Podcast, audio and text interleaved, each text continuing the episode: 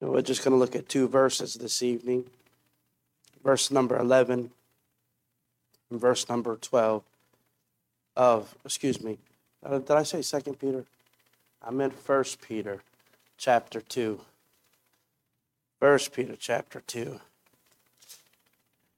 verse 11 and verse 12. Dearly beloved, I beseech you, as strangers and pilgrims, abstain from fleshly lust, which war against the soul. Having your conversation honest among the Gentiles, that whereas they speak against you as evildoers, they may by your good works, which they shall behold, glorify God in the day of visitation. Let's pray.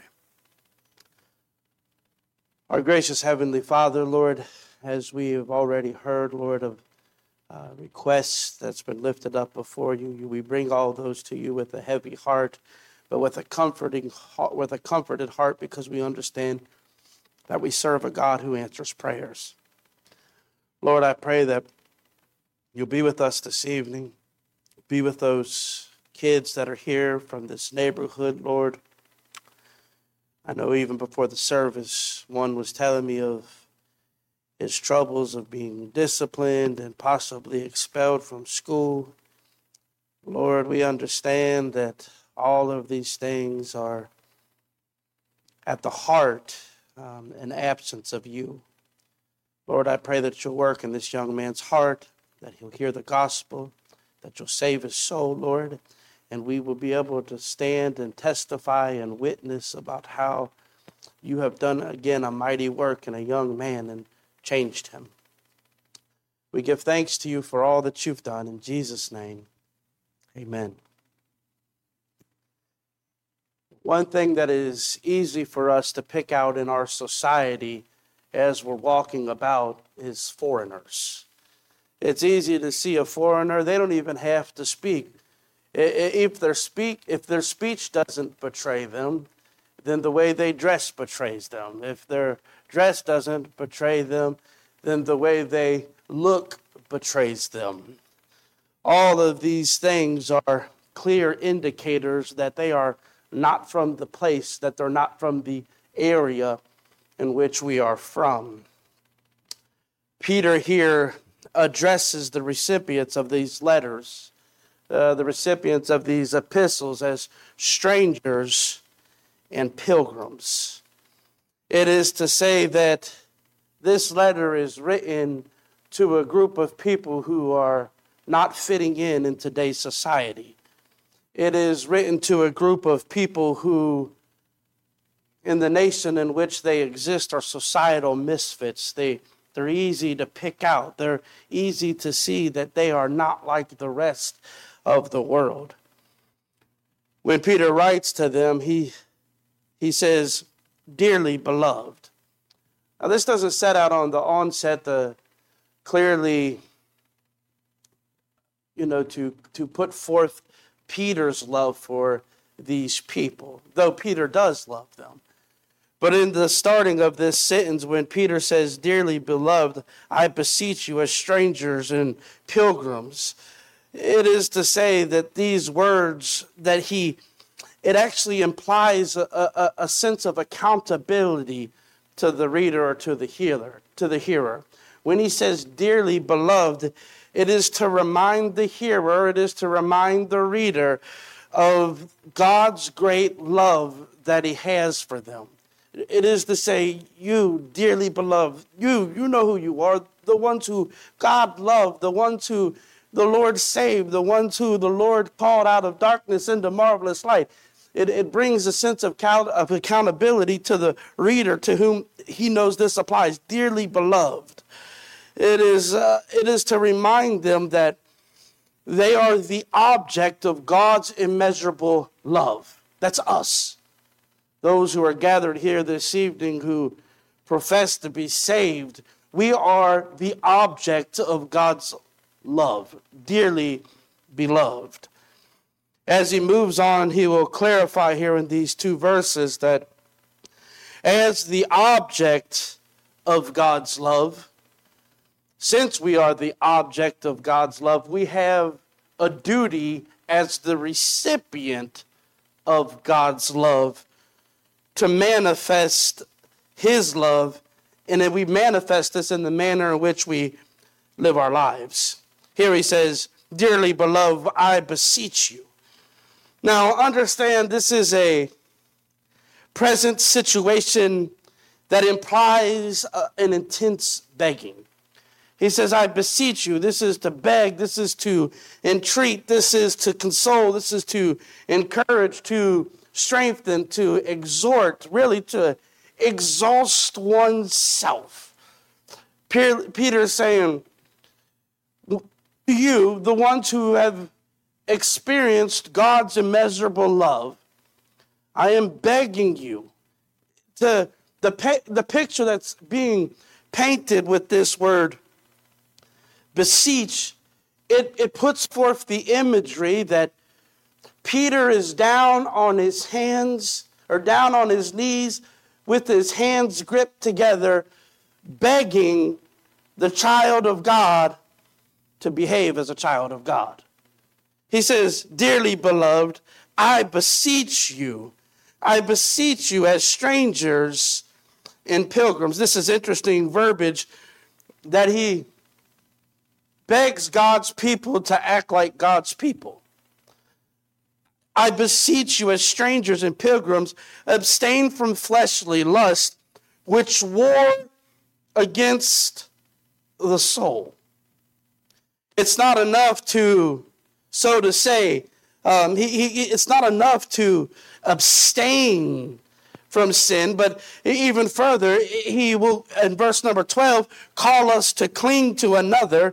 But he says not only should we abstain from it, we ought not to be involved in it, but he also is painting the portrait of here that too many believers are involved in it. Dearly beloved, I beseech you, as strangers and pilgrims, abstain from fleshly lust this is the great problem that Jeremiah spoke of in the book of Lamentations. There in the book of Lamentations, I believe it is in the fourth chapter or the, or the fifth chapter, he says there in that text that these people, God's people, they were brought up in scarlet, but they embraced the dunghills. They were brought up understanding the beauty of what they have in God. They, uh, they were brought up understanding who God was to them. But even though they had that understanding, even though they knew that God was their deliverer, they embraced the dunghill. It is to say that they defiled their garments. This is the same thing that Peter is emphasizing to us even in this year, in this generation of 2023, amongst the children of God who exist today. That there are too many Christians, though that we are saved, we have defiled our garments by not abstaining from fleshly lust.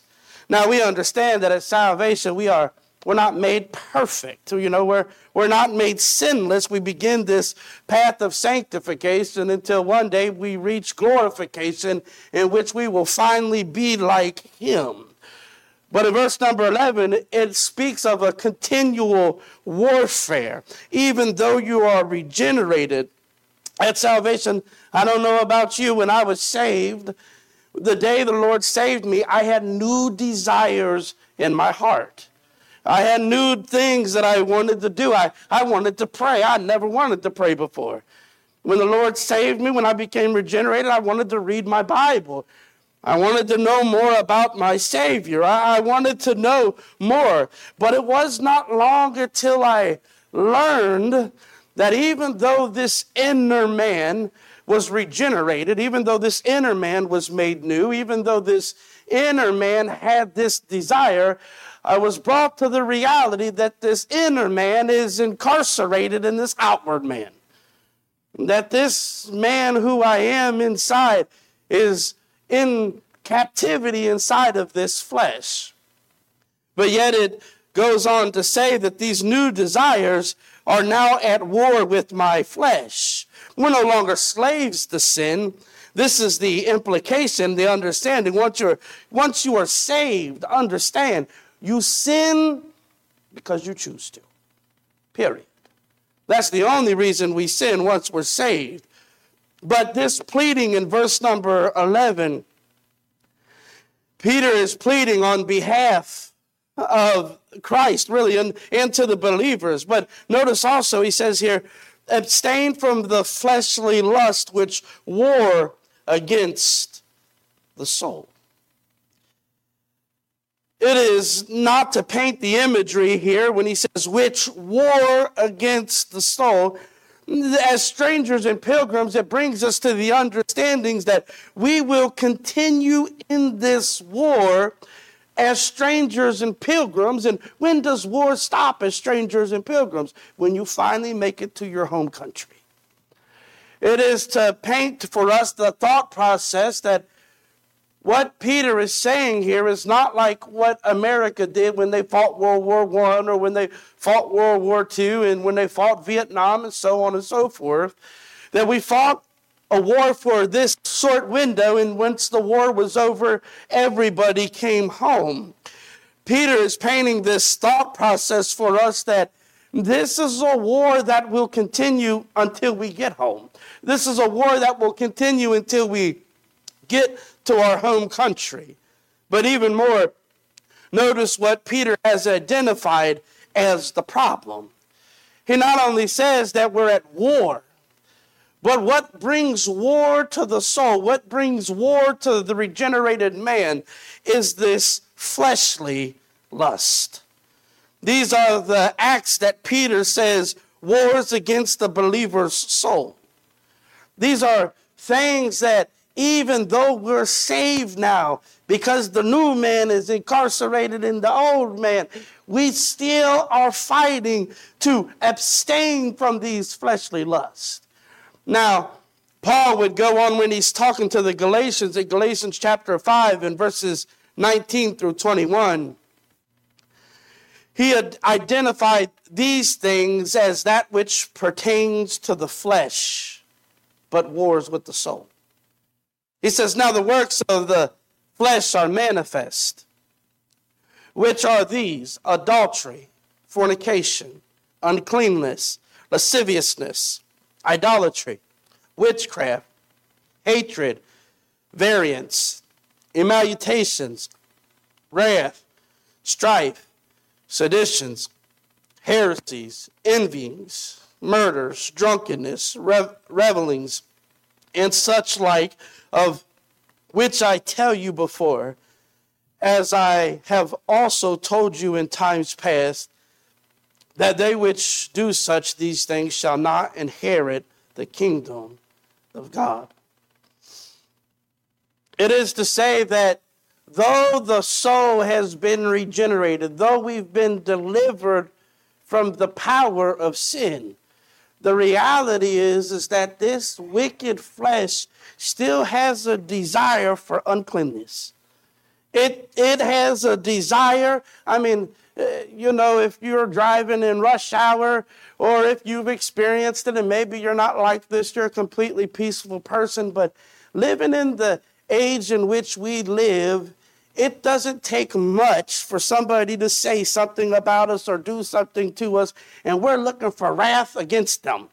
We, we, though we don't do it, we fantasize if it happened to them. It's the reality of the flesh. The thing that stirs up in us is that in, the, in that exact moment, we have stirred up in our hearts that if something like that happened to them, well, that would be far better than the Lord dealing with it later. Even more, you know, when we think about this old flesh, as Paul points out to the Galatians, how easy it is for a child of God to get caught up in envy. We look at this brother or that brother or this sister or that sister, and before you know it, we're envying them, and even worse, we set aside we're envying other Christians, we're envying the world. These are the things that Peter is saying that is at a constant, matter of fact, that word war um, in the Greek is it's, it presents a campaign.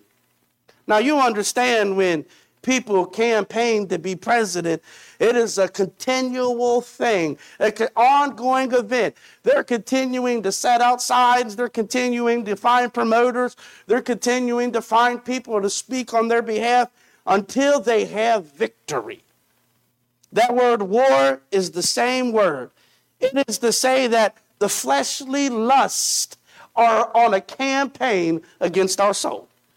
Mm, they, they will do everything they can. If this doesn't work, they'll do this. They'll find somebody else to, of the world to speak on their behalf.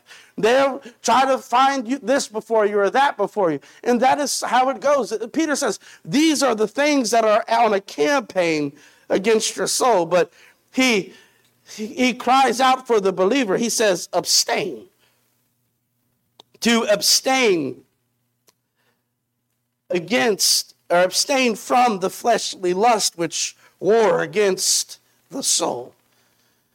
Even more, he goes on to say, the Lord commands us here. We understand this in First John that this is the reality for the believer. He tells us to love not the world, neither the things that are in the world. If any man love the world, the love of the Father is not in him.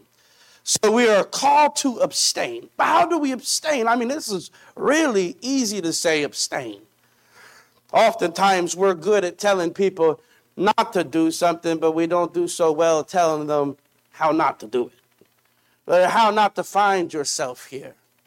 Peter tells them to abstain from fleshly lust which war against the soul. Well, when Paul was talking to the Galatians that we just read, by the time you make it down there to the 16th verse in the fifth chapter, he tells them the way that you abstain from fleshly lust is to walk in the Spirit. Now, understand what this means here. Understand what's being implied here is that if the answer to abstaining from fleshly lust is to walk in the Spirit, it brings us to the reality that the battle that we're facing will either be won or lost within. That's where the battle is. It isn't because someone told you to do it, someone convinced you to do it. It's because you chose to do it. James chapter 1 and verse 13 and 15 said, Let no man said when he, say when he is tempted, I am tempted of God. For God cannot be tempted with evil. Neither tempteth he, tempteth he any man. But every man is tempted when he is drawn away of his own lust and enticed. Then, when lust hath conceived, it bringeth forth sin, and sin, when it is finished, bringeth forth death. But Peter doesn't leave it there. It's not enough as a child of God to not be involved in sin.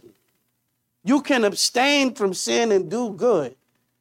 And it's not to say that just abstaining from sin is bad, but Peter, here between verse 11 and 12, says, Not only must you abstain, but you must cling to another.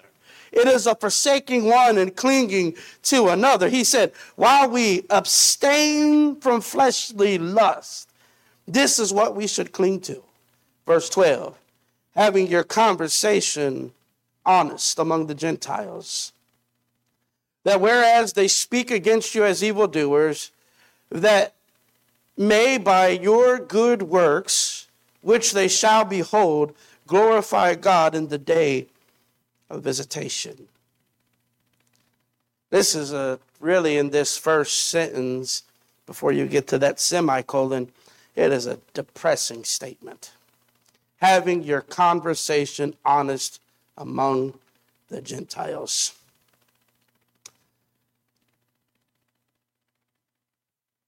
Having your conversation honest among the Gentiles. Let me say this what Peter is implying here. Peter's implying that these believers don't have a problem being honest amongst each other about who God is to them. They don't have a problem amongst each other sharing about the blessings that they have experienced in their life that God has done for them and about how God has saved them. It's not a problem. Peter says the problem is with believers, you are failing to be honest in the world. You're failing to be honest around having your conversation honest among the Gentiles. Too many times we're out in the world and we hear the world get to talking or we hear unbelievers get to talking to us, instead of putting ourselves in an awkward situation, we hide that we're foreigners and strangers.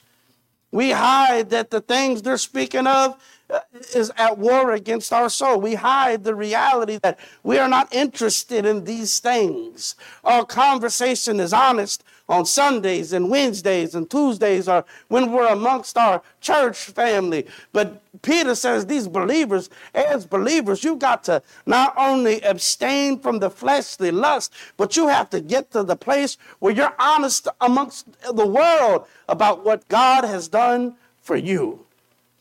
Having your conversation honest among the Gentiles. That whereas they speak evil against you as evildoers. They may, by your good works, which they shall behold, glorify God in the day of visitation. That whereas they speak evil against you as evildoers, the world is not changed in the day that Peter wrote this, he expected that if people of God will live like people of God, that the world is going to speak evil of you. That's what has always been. They've called good evil and evil good. It is this is the normal behavior of the world when you stand for God. This is what they did to Daniel, is it not? Daniel stood, he nurtured his relationship with the Lord. He continued to pray. He didn't allow anything or anyone, no matter what the law or rule was, to disrupt his fellowship with the Lord. And this was good, and they called it evil. And then Daniel's in the lion's den. This is the same thing they did with Shadrach, Meshach, and Abednego when they refused to bow before the, the um, well, yeah, the, and, uh, before the uh, statue. They, they refused to bow. And before what happened then? Then they ended up before Nebuchadnezzar. And they still wouldn't. And then they ended up in the fiery furnace. Listen, it is an ongoing thing that has been since the beginning of time, all the way back to Cain and Abel. This is nothing new. When you stand for God and you live for God, and when you do that which God has required of you, whereas they speak evil against you as evildoers. This is what the world does. But Peter says there's a benefit that if you will just do what you're supposed to do, though the world may look down upon you, Peter, here in verse 12, implies that the entire world may not be looking down upon you. Look what he says. Having your conversation honest among the Gentiles, that whereas they speak evil against you as evildoers, they may by your good works, which they shall behold, glorify God in the day of visitation. Peter's desire and Peter's statement here is that our behavior may be such an example that in the day of the Lord's visitation, that we will set an, such an exceptional life on display of living for the Lord that it will cause others to believe. Some may call your good works evil. Some may say you're involved in a cult. 99.9% may frown upon you and look down upon you. But Peter makes clear in verse number 12 that there is a reality that others are watching. And that if we will just live in the way in which we're supposed to, in the day of visitation, in the day in which the Lord visits them, He can use our very lives to bring them to a place of salvation to a place of understanding. uh, the apostle used this expression here to show that because of the observation of Christian virtue and good works in the lives of believers, some would be privileged to glorify God when he visited them with salvation.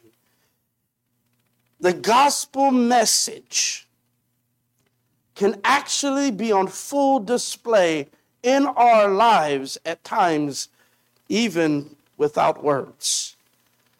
A 20th uh, story here from the 20th century. An example, so to say, about how godly in committing yourself to live godly in uncertain times can yield great results. It was said that during the time of World War II that there was a bunch of unbelievers and believers who were took prisoner, uh, prisoners of war in a war camp in the Philippines. When they were taken captive, amongst those captives was a family of American missionaries, Herb and Ruth Clingen, and their young son. They were prisoners there for about three years in the Japanese war camp. Herb's diary told of his family's captors, who, how they tortured, murdered, and starved to death many of the camp's inmates.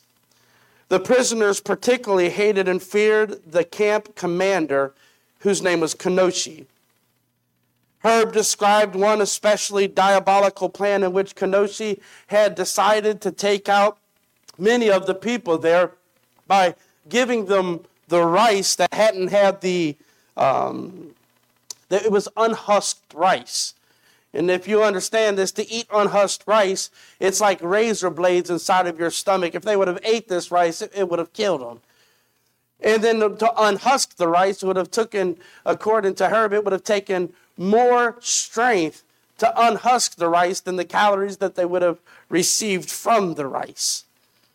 Even more when Kanoshi, seeing that they didn't fall prey to his diabolical plan, he began to beat them and beat them all the more. And then eventually, at the end of it all, he, around February of 1945, when Kanoshi told them that on the next day that he was going to come and kill off the camp before the Allied troops could get there. In February of 1945, through God's providential plan, troops arrived and freed them. Kanoshi would escape, unable to commit himself to a plan of mass murder. But years later, the Clingens learned that Kanoshi had been found working as a groundskeeper in a golf course in Manila. When they located him, when the meaning when the government located him, they convicted him of war crimes and sentenced him to be hung. Prior to being hung, they asked if he had anything that he would like to say. And out of all the things he said, he ended his statement with this that he had given his life to Jesus Christ because of the time where he was in this camp as the commander. He seen the life of Herb Clingen and heard the gospel message that he preached to all of those people who were in the concentration camp. And that gospel message would end up saving his life. Herb was consistent throughout all of the troubles and turmoils. He, he stayed committed to Christ. And all those years later, even though Kanoshi was going to be facing execution, he found great comfort and confidence in the saving power of Jesus Christ because one man, one wife, and a child did not waver in their confidence in who their Lord and Savior was. And this is the reality of the life that we would live. If we will just abstain, if we will just war against these fleshly lusts. It's not easy. It didn't say it was easy at all. But understand that committing to doing those things and staying away from those things, it is all within. It is the war within each and every day we will have to decide whether or not we are going to walk in the Spirit, whether we're going to walk trusting the Lord, whether we're going to walk in confidence, knowing that it is His desire for us to be a light to this community. And at the end of it all, not knowing who is watching us on the sidelines and observing our lives to see are we going to be consistent in all times? Are we going to be faithful in all times?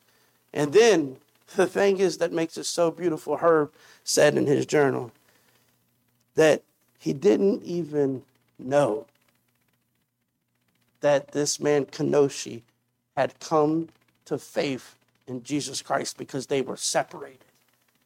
They never even knew. Matter of fact, many of you guys can probably remember this. Um, brother, who is the man who just got his toes amputated? I, I can't get his name out of my head. Brother Scott Guiley. Brother Scott Guiley came here and preached for us several months ago. It was last year, I believe, or maybe earlier this year. And lo and behold, on the internet, a guy was trying to search for Scott Guiley. And because we put him on the internet on Facebook preaching, he contacted our church here trying to get a hold of Scott Guiley because he wanted to tell Scott Guiley that all those years that they worked in northern Ohio together in the factory, that all of those days at lunchtime where Scott Guiley preached the gospel to him didn't go to waste and that the Lord would end up saving him. But they never they never knew 25 years, 30 years had passed. And Brother Guiley had never knew that the Lord saved him. You do not know, none of us know the impact of how we behave, how we utilize our time as we encounter the world. And I believe just to know too so quickly is only to say that there are so many more people who are watching, who are in desperate need, if we will just be wise. Wise. Like we need wisdom, like Daniel needs wisdom. His knee hurts because he's old. He shouldn't be playing basketball. He needs wisdom. And we need the same kind of wisdom when it comes to conducting ourselves as Christians. Let's pray. Our gracious Heavenly Father, Lord, we give thanks to you for all that you've done, Lord. And Lord, I know that so many of us are under the weather, um, feeling the effects of this colds and flus and so on and so forth that's going on, Lord. But I do thank you for the strength to even get here this evening, for the little reprieve so that I could just to get in your word and study this evening with, uh, with your people.